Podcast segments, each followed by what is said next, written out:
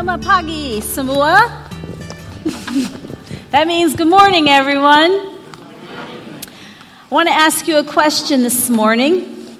Is there anybody here who finds evangelism a little bit scary or intimidating? Talking to people about your faith, talking about people with, about Jesus. It's not easy. I'm an introverted a quiet by nature person who would prefer to do root canal with no Novocaine before I have to talk to a stranger about my faith in Christ. So you say to yourself, how in the world did this girl from Ohio end up in Indonesia? She doesn't want to share her faith. Well, it's kind of a long story, but I'll try to give you a short version of it. You see, and my husband mentioned it, as Salvationists, we're called to save and rescue the lost, to bring people to Christ. Well, in Indonesia, which is 95% Muslim, it's really very different. It's a different kind of a place to live. You see, we can't preach outside of our buildings. We cannot talk about Christ on the streets. We cannot advertise in the newspaper or post our programs on the radio. We certainly can't go door to door. We can't even fly a Salvation Army flag at the Salvation Army buildings on our own land. It's against the law. And to do so will put you in prison. So you might say to yourself, how in the world do you bring people to Christ in a place like that? Well, when I was in college, one of the courses that I was required to take involved our, one of the assignments I had to take for a course was the reading of a biography. And so at that time in my life, I was dating this young man over here, and his name was Jim. So when the list of books came out, like any normal 18 year old, I chose the book by the name of the person. And so I chose a book about a missionary named Jim. Go figure.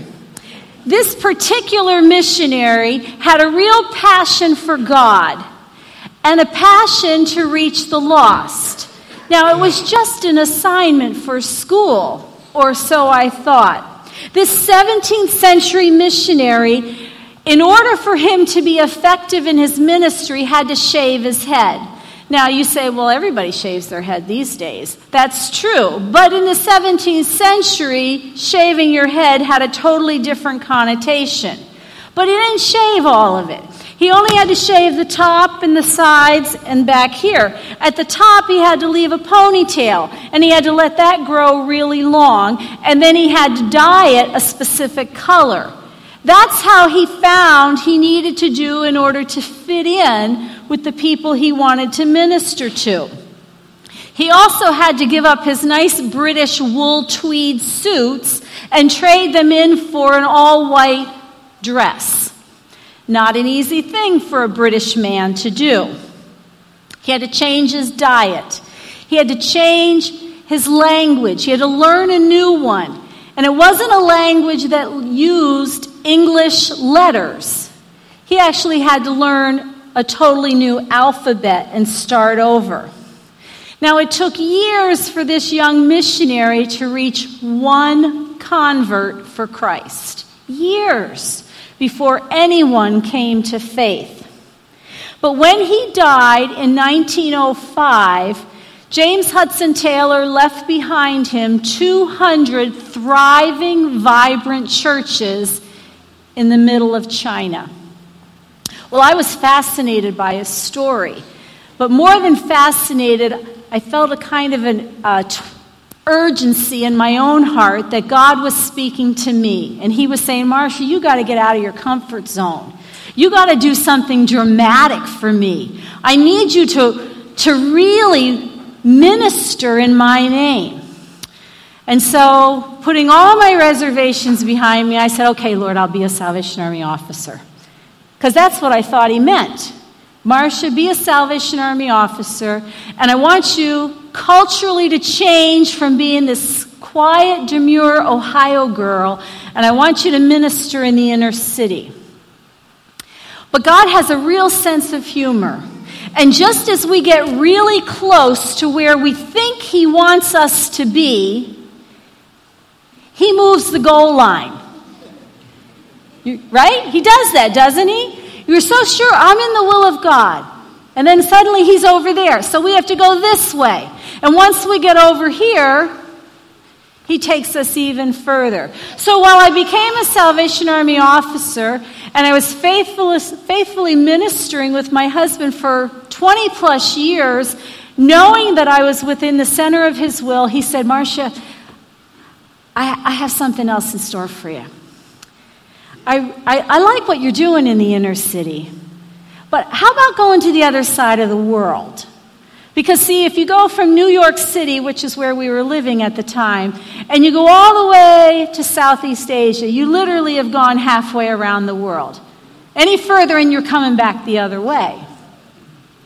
And so that's how we found ourselves on the other side of the world.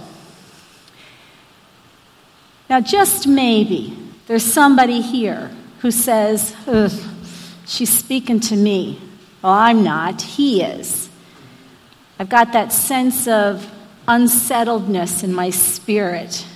You think God has maybe called you to do something grander, something bigger, something outside of your comfort zone.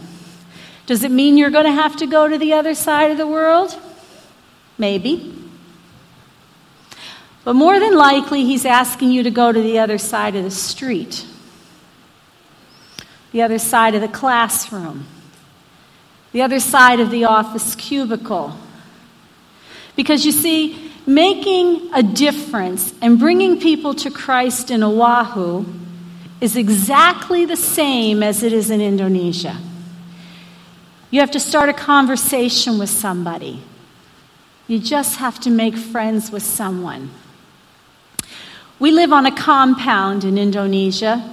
It's gated, surrounded by a fence that's easily surmountable. It's not there for safety's sake, it just is there. But we do have a nighttime security guard that mans the gate. He's a Muslim man. And when we first got there, everybody from the army said to us, just ignore him. He's there, he's, you know, but he's, he's just not very friendly. He's, he's not very nice. But he does a good job on security. And they were right. He was mean. He was nasty. He just had a disposition about him that you didn't want anything to do with him. But I have a husband who has a gift for evangelism. And his Bahasa Indonesian lessons were a complete waste of money. So he can't speak any of the language other than to say, hello, how are you, and how much does it cost? But he wanted to win this Muslim man for Christ. But this guy wouldn't even talk to us, he wouldn't look at us. He certainly wasn't going to talk to me, a female. And so Jim came home one night, and as we do over there, one night I cook, one night he cooks, one night I do the dishes, one night he does the dishes, because that's what we do in the evenings. And so I noticed that he was starting to cook a lot more food. And I said, What are you doing, honey? There's just the two of us. He said, No, I'm going to make three meals from now on. Three? There's only two of us. And what he did every night was he took a bowl and he filled it with some of what we were having for dinner and took the bowl and the fork and he walked it out to the security gate and he handed it to this young man. Well, the first couple of nights, he wasn't all that impressed. Uh, this will be over with soon. Here's another guy come from the other side of the world, and he's just out to be nice to me, but it won't last. Well, it's been two years, and we're still feeding that security guard every night. But that security guard is now carrying our water back and forth and delivering our water for us. That security guard is now opening the gate for me. That security guard is now carrying my grocery bags into the house when I need him to. You see, we've started a conversation. We've opened the door for ministry. Is he saved? Has he accepted Christ? No, I can't tell you that, but I got another year left. That's how you make people come to Christ. Is you start a conversation and you simply introduce them to who you are in Christ. And then they want what you have. Well, many years ago, when we said yes to the mission field, I didn't really think that I had all that much to offer. I don't know anything about growing coffee plantations. I don't know anything about growing cassava. I don't know anything about fishing. I don't really know how to, to build. I have no building skills, but the Army seems to think that that's a good fit for us, so that's what we're doing. Um, but when we said yes to God, we didn't really think we had much to offer.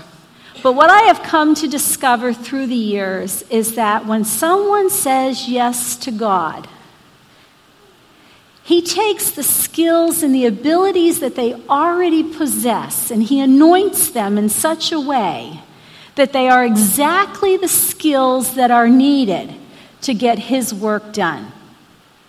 The Apostle Paul was a tent maker. Who knew that making tents was an effective skill in evangelizing Europe? Apostle Peter was a fisherman. David was a shepherd. And Moses, he's my favorite one. He was a runaway convict. Whoever you are now is the skills and the ability that God wants to anoint and use for ministry for the kingdom of God. If you can do it here, you can do it somewhere else. And so, my challenge to each of you this morning is simple. All you have to do to God, say to God, God, I'll try.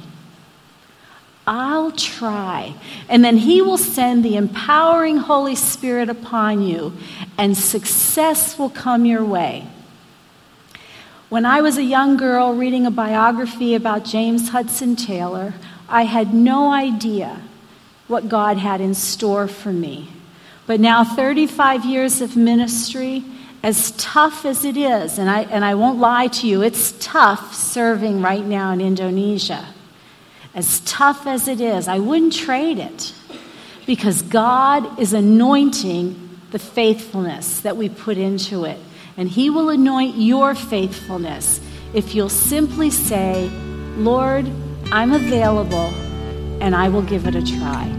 God bless you.